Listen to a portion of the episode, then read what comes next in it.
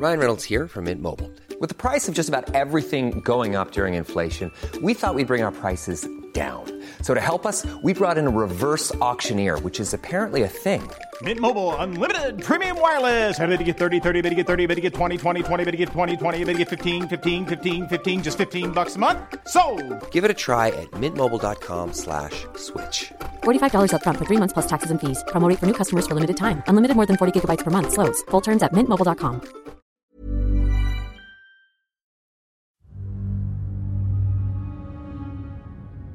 Isang mapagpalang araw po sa inyo at sa bumubuo ng sityo Bangungot.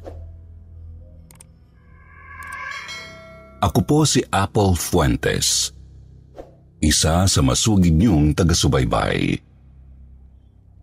Ito pong kwentong aking ibabahagi ay naranasan ko sa kumpanyang aking pinagtatrabahuan. Alam kong pamilyar po kayo sa BPO or call center stories. Nakasanayan na po namin ng aking mga kaibigan na sina DM at RG ang matulog sa sleeping quarters doon sa BPO company kung saan kami nagtatrabaho. Pero itong unang karanasan ko po ay kasama ang kaibigan kong si RG. Kaka-out lang po namin at rest day naman po namin kinabukasan. Dahil kami ay nasa graveyard shift kaya napagdesisyonan namin ni RG na matulog muna sa sleeping quarter. May lakad din kasi kami pagkatapos naming matulog. Pagpasok po namin sa loob ng sleeping quarters, may isang babae na pong natutulog kaya dahan-dahan lang kami sa pagbukas ng pinto gamit ang aming badge card. Doon po sa loob ng kwarto ay may tatlong double deck. Pagpasok sa pintuan ay may dalawa sa kaliwa at isa sa kanan. Malaki naman po ang double deck, kaya kung sakaling madaming matutulog, pwede po itong may katabi. Kaya tuwang-tuwa nga po kami dahil sa magkatapat na double deck na solong-solo namin ang kama. Si RG sa ibaba ng double deck na nasa gawing kaliwa, habang ako naman po sa kanan at ibabang bahagi din ang hinigaan ko. Nasa kalagitnaan na po ako ng pagkakatulog nang ako ay managinip. Dalawa na lang kami ni RG sa loob ng sleeping quarters sa panaginip ko. Sa may bandang paanan namin, may nakita akong isang babaeng nakaitim na damit at parang pangkulto ang suot niya. Natakot ako dahil palapit sa akin ang babae. Dahil sa takot ko napalingon po ako sa kama na hinihigaan ni RG at pilit ko siyang ginigising ng pabulong. Nagising naman si RG. Pero lalo akong binalot ng takot nang makita ko sa ilalim ng hinihigaan ni RG ang isang batang babae na nakakulay puting bestida. Nang akmang lilingunin ko na po ang babaeng nakaitim na papalapit sa akin ay biglang nasa gilid na po siya. Hinawakan niya po ang aking damit sa bandang likuran at maras niya akong hinablot pagkatapos ay inihagis sa sahig na may carpet. Ramdam ko po yung sakit kahit na alam kong ako'y nananaginip lang. Ramdam na ramdam ko ang paghagis niya sa akin. Nung nasa sahig na po ako, di ko po maigalaw ng maayos ang aking katawan. Hinang-hina ako at nanginginig ng dahil sa takot. Pinilit ko pong tumayo para tumabi sa hinihigaan ni RG. Noong makalapit na ako sa kanya, kaagad akong tumabi at humarap sa kanya. Ramdam kong nasa likuran ko pa rin ang babaeng nakaitim. pinakikiramdaman ko rin yung batang nasa ilalim ng kama. Nararamdaman ko siyang naroon pa rin pero hindi naman kami ginagambala. Dahil sa takot ko at kaba nagsimula na akong magdasal. Habang nagdadasal ako, naririnig kong ginagaya ako ng babaeng nakaitim. Kung ano ang sinasabi ko, ay yun din ang sinasabi niya. Takot na takot na ako at gusto ko nang magising. Medyo nagdagal po ako sa ganoong sitwasyon. Natatakot ako dahil wala akong kalaban-laban sa kanya lalo na at sa panaginip niya ako. Ginambala. Pero sa awa naman po ng Panginoon ay nagising ako. Pagkagising ko, ako po ay hinang-hina. Ang sabi ko pa po kay RG, pagod na pagod ako dahil nanaginip ako ng masama. Kaya pagkatapos po namin sa sleeping quarters, ikinwento ko po sa kanya at DM ang nangyari. Sabi ni DM, minsan na rin daw niyang nakita yung babaeng yun nung sandaling natulog din kami doon. At bukod din po sa akin, Madami din po kaming nakausap na katrabaho namin na naranasan din yun. Nang minsan natulog ako ulit sa sleeping quarters, kasama ko naman si DM. Kahit na natatakot ako dahil sa kaantukan ay nagpasa pa rin kami ni DM na matulog kahit saglit lang. Pagpasok po namin ng kwarto, ang bakanting double deck na lang po ay yung nasa gawing kaliwa. Yun ang higaan kung saan nakita ang babaeng nakaitim sa panaginip ko. Pero pinagsawalang bahala ko na lang po at nagdasal na lang po ako bago matulog. Pero hindi pa po ako nahihimbing may naramdaman akong may kumakalabit sa aking likod. Hindi ko sa pinapansin hanggang sa sumasakit na ang pagkalabit niya. Parang mahaba ang kanyang kuko at bumabaon na sa balat ko. Nakaharap ako noon sa pader kaya hindi ko nakikita ang kumakalabit sa akin. Dahil nasasaktan na ako sa ginagawa niya, Bumalikwas ako ng bangon para harapin siya pero laking gulat ko kasi wala namang tao. Iniisip ko kasi baka isa sa katrabaho namin at baka pinapagising lang kami ng aming team leader. Pero iniisip ko rin na yung babae na naman ang gumagambala sa akin. Dahil wala naman akong nakita, hinayaan ko na lang. Humarap ako sa gawing kanan at patagilid na humiga. Akala ko ay magiging maayos na. Pero naulit na naman ang pagkalabit sa akin. Parang ayaw niya akong patulugin kaya po minabuti ko na lang na tumayo na. Sakto namang gising na rin si DM na nasa itaas ng double deck. Lumabas na kami ng kwarto at saka ko lang ikinwento sa kanya ang naranasan ko. Mula noon, Sir Jupiter. Minabuti namin na hindi na lang matulog sa sleeping quarters ng aming kumpanya. Kaya minsan, nakakatulog na lang kami sa aming inuupuan. Tutal, non-voice naman po ang aming account.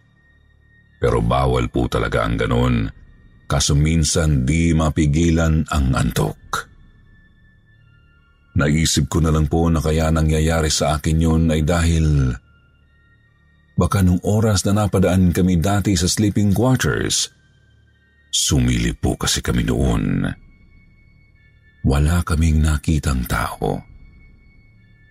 Nagkansawan kami noon ni na DM at RG at iba pa naming kaibigan. Nagtatanungan kami kung kaya ba naming matulog doon ng mag-isa. Malakas ang loob ko noon na sumagot ng oo. Pero sa totoo lang, hindi naman talaga ako matatakutin. Pero ibang multo po yata ang nakarinig sa sinabi ko ng oras na yun. Kaya ginampala ako at ultimong pagtulog ko doon ay ayaw niya. Kaya mula noon, di na po kami natulog doon. Kapag naaalala ko po ang karanasan na yun ay kinikilabutan pa rin po ako. Ito pong ikikwento ko naman ay karanasan ko sa iba namang BPO company kung saan ako nagtrabaho dati. Ito po ay noong training namin sa isang voice account at graveyard shift din po ako nung panahong yun. Alas 11 ng gabi hanggang alas 8 ng umaga ang schedule ko. Kinabukasan ang tapos ng trabaho ko at nangyari po itong karanasan ko tanghaling tapat. Nag-uusap kami ng aking kaibigan na si Chell. Sabi ko sa kanya, Be, lunch na, lumabas na lahat ng katim natin at si Trainer Carlo. Di ka ba lalabas for lunch? Ako kasi busog pa eh. Kumain kasi ako kanina bago umalis ng bahay. Sumagot siya sa akin. Sabi niya, hindi na rin daw siya kakain dahil nagda-diet siya. Sabi pa niya doon na lang daw kami total pareho kaming hindi nagugutom. Dahil nagkasundo na nga kami na hindi na lumabas para kumain, nag-browse na lang kami saglit sa internet sa harapan ng PC kung saan kami nakaupo. Ganito po ang setup ng PC namin. Pagpasok mo mula sa pintuan, may dalawang mahabang desk at magkatalikurang PC at upuan. Sa gawing kaliwa naman may mahabang desk din at nakaharap sa pader ang upuan at nakasandal ang PC sa dingding. Ganoon din ang setup ng PC sa gawing kanan. Sa pinakalikuran naman po ay may mahabang lames I'm Sandra, and I'm just the professional your small business was looking for. But you didn't hire me because you didn't use LinkedIn jobs. LinkedIn has professionals you can't find anywhere else, including those who aren't actively looking for a new job but might be open to the perfect role, like me. In a given month, over 70% of LinkedIn users don't visit other leading job sites. So if you're not looking on LinkedIn, you'll miss out on great candidates like Sandra. Start hiring professionals like a professional. Post your free job on linkedin.com/people today. Millions of people have lost weight with personalized plans from Noom, like Evan, who can't stand salads and still lost 50 pounds. Salads, generally, for most people, are the easy button, right? For me, that wasn't an option. I never really was a salad guy. That's just not who I am. But Noom worked for me. Get your personalized plan today at Noom.com. Real Noom user compensated to provide their story. In four weeks, the typical Noom user can expect to lose one to two pounds per week. Individual results may vary. Sa din at ang upuan ay nakaharap sa dingding kung saan nakasandal ang mga PC. Samantalang ang inuupuan namin ni Chell ay sa may gawing gitna, yung magkaharapan na PC at upuan. Pangalawa sa dulo ako nakapwesto at siya naman ay pinakauna sa kabilang dulo. Wala pang 30 minutos ay nakaramdam kami ng kakaibang lamig sa ilalim ng desk. Sa may bandang paanan namin. Nung una, ipinagkibit balikat na lang namin at nagpatuloy kami sa aming pagbabrowse. Maya-maya ay naramdaman naming may malamig na dumaan sa aming paanan. Yung lamig na di nang gagaling sa air conditioner sa loob ng training room. Kaya sa pangalawang beses na naulit yun, nagkatinginan kami ni Chell. Bago pa ako nagsalita ay sinabi na niyang, Be, May naramdaman ka din ba? Sumagot naman ako ng, Yan nga din ang tatanungin ko sa'yo, be. Daunahan mo lang ako. Hindi ko din muna sinabi sa'yo kanina kasi baka isipin mo eh, gumagawa lang ako ng kwento at isipin mong nananakot lang ako. Matapos kong sabihin yun sa kanya, patuloy kaming nag-uusap tungkol sa mga Junjun stories na usap-usapan din ng mga call center agents sa mga BPO companies na kanilang pinasukan. Napagkwentuhan namin na dati ay di kami naniniwala. Pero nang nangangalahati na kami sa aming kwentuhan, biglang may pumindot ng mouse sa gawing kanan namin. Nakaramdam kami ng takot at dahil nga malakas ang pagkakapindot, wala naman pong ibang tao ng mga oras na yun. Kami nga lang dalawa ang nanatili sa loob ng training room na yun.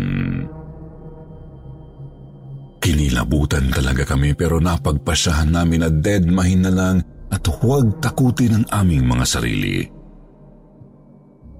Kaya't nagpatuloy ulit kami sa aming kwentuhan at wala pang limang minuto, nag-click po ulit yung isa sa mga mouse pero sa kabilang side na, sa katapatan naming PC. Doon po galing ang tunog ng click ng mouse na aming narinig. Kaya matapos naming marinig yun, bigla kaming nagkatinginan at kumaripas ng takbo. Natataranta kaming binubuksan ang pintuan at kailangan pa po naming mag-badge sa pinto gamit ang aming badge card bago makalabas. Buti na lamang po ay hindi kami na double tap kung hindi nagloko ang badge card dahil madalas po itong mangyari. Pagkalabas po namin ay dumiretso kami ng pantry kung saan naglalunch ang aming teammates at ikinwento namin sa kanila ang nangyari. Mula po noon, di na kami nagpapaiwang dalawa sa loob ng training room na yun. Hindi naman po kami matatakutin. Pero mahirap na rin po, baka kung ano pa ang sunod naming makita or maranasan. Hanggang ngayon po, Sir Jupiter, ay kinikilabutan pa rin ako habang ikinikwento ito sa inyo. Ang susunod ko naman pong ibabahagi ay doon din nangyari sa company na yun. Pero hindi na po sa aming training room, kundi sa sleeping quarters ulit. Tulad po ng sinabi ko, after training ay na-endorse ako for nesting. At same shift pa rin po ako. Nakaugalian ko na po na maagang pumasok kasi delikado rin kung late na ako aalis ng bahay. Kaya umaalis na po ako sa amin bandang alas 9 ng gabi para may allowance akong isang oras para makatulog pa ako sa sleeping quarters pagdating sa opisina. Pagdating ko nga po doon matapos kong ilagay ang aking bag sa loob ng locker, nag-decide akong matulog muna since dumating naman ako ng maaga sa opisina. Maaari lamang po kasing matulog doon ng maximum of one hour. Nagsulat na nga po ako ng aking pangalan sa logbook ng guard at karaniwan na rin doon na bibigyan kami ng alarm clock na isiset nila ng isang oras at pagkatapos ibinabalik namin sa kanila ang orasan. Bawal po kasing matulog ng lagpas sa oras dahil siyempre madami rin ang gagamit ng sleeping quarters. Matapos akong magsulat sa logbook ay dumiretso na ako sa sleeping quarters. Pero bago po ako pumasok ng pintuan, sinilip ko po muna kung may tao sa loob. At meron nga po, pero isa lang. Bawal din kasing buksan ang ilaw sa loob kaya madilim po talaga doon. Hindi na po ako nagdalawang isip at pumasok na ako. May dalawang double deck sa gawing kanan at kaliwa ng silid na pa-vertical ang pwesto at sa bandang gitna po sa tabi ng pader ay pa-horizontal naman ang isang double deck. Sampung tao ang pwedeng matulog sa sleeping quarters. Doon po ako nahiga sa gawing kaliwa sa ibabang parte ng double deck. Wala pa pong sampung minuto. Nakaramdam ako ng kakaiba. Iba yung lamig na yun. Mas malamig pa sa inilalabas ng aircon. Naramdaman ko po ang malamig na pag-ihip sa aking noo at nagtataka ako dahil kung galing sa aircon yun, bakit sa noo ko lang dumampi? Kaya minabuti ko pong imulat ang aking mga mata kahit na medyo kinikilabutan na po ako kahit wala naman po akong nakikitang tao. Iniisip ko kasi na baka pinagtitripan lang ako ng isa sa aking katrabaho. Nung wala po akong nakita ay minabuti ko pong pumikit ulit. Dahil alam ko pong tumatakbo yung oras na pwede lang akong manatili sa loob. Ngunit na ulit po yun, Sir Jupiter. May umihip po muli sa aking noo kaya doon na po ako napatayo at isinuot ko na po ang aking sapatos. Dahil madilim sa loob ng sleeping quarter, nakaramdam din ako ng takot kahit na wala sa personalidad ko ang pagiging matatakutin. At nang matapos ko pong maisuot ang aking sapatos, ay tumingin po ako sa gawing dulo ng silid kung saan may natutulog na bago ako pumasok. Pero nang tingnan ko, wala na palang natutulog doon at mag-isa na lamang ako sa loob ng sleeping quarter. Kaya mabilis po akong lumabas ng silid na yon dahil kinikilabutan na po talaga ako at nawala na rin bigla ang aking antok. Lumipas po ang ilang araw, di po muna ako natulog sa sleeping quarters dahil nga baka maulit po ang nangyari. Apat na araw ang pinalipas ko bago ko napagpasyahan na matulog ulit doon dahil sobrang aga kong dumating ng opisina at alam kong pagdating ng oras ng aking shift ay aantukin na naman ako. Kaya pagdating ko po ay pumunta agad ako sa aking locker at nilagay ang bag at matapos yun ay nagsulat na ako sa logbook ng guard at dumiretso sa loob ng sleeping quarters. Nung nasa loob na po ako, walang tao. Hindi ko na po kasi naisip na sumilip muna sa see-through na salamin ng pinto. Kaya pagkapasok ko sa loob, lumingali nga ako. Wala po talagang tao sa loob at ako lang mag-isa. Naisip ko medyo maaga pa kasi ang alas 8 ng gabi. Kadalasan kasi mga alas 10 ng gabi, may marami nang natutulog sa sleeping quarters. Medyo nakaramdam ako ng kaunting takot. Kasi nga ako lang mag-isa. Pero isinawalang bahala ko na lang po ang takot at nahiga sa gawing kanan ng double deck sa may tapat ng pintuan. May dalawampung minuto na po akong nakakaidlip nang mangyari ulit yung pag-ihip ng malamig na hangin sa aking noo. Mas malamig at mas malakas na po ang pag-ihip na yon. Hindi ko po alam kung bakit ganon sa tuwing matutulog ako doon ay nangyayari ang bagay na yun. Iniisip ko baka pinagtitripan ako ng multo dahil alam niyang di ako takot at kayang-kaya kong matulog ng mag-isa doon sa loob. Nakaramdam ako ng kilabot.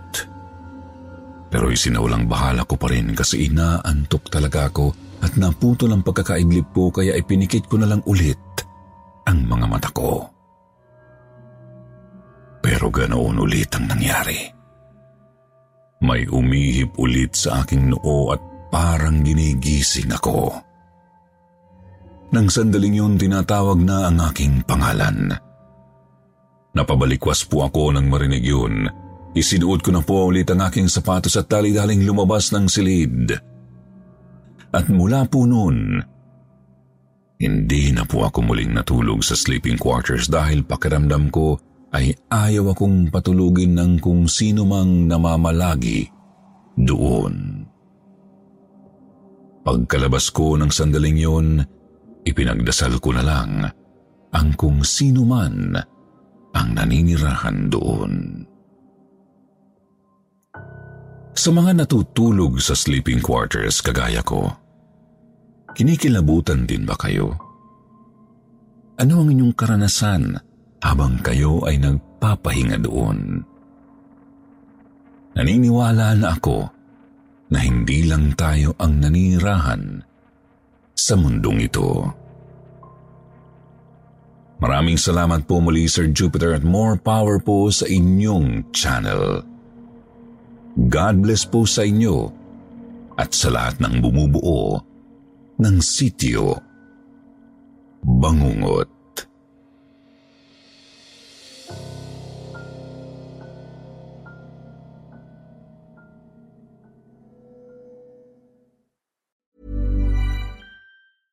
Hey, it's Paige DeSorbo from Giggly Squad. High quality fashion without the price tag. Say hello to Quince. I'm snagging high-end essentials like cozy cashmere sweaters, sleek leather jackets, fine jewelry, and so much more. With Quince being 50 to 80% less than similar brands. And they partner with factories that prioritize safe, ethical, and responsible manufacturing. I love that. Luxury quality within reach. Go to quince.com slash style to get free shipping and 365 day returns on your next order. Quince.com slash style.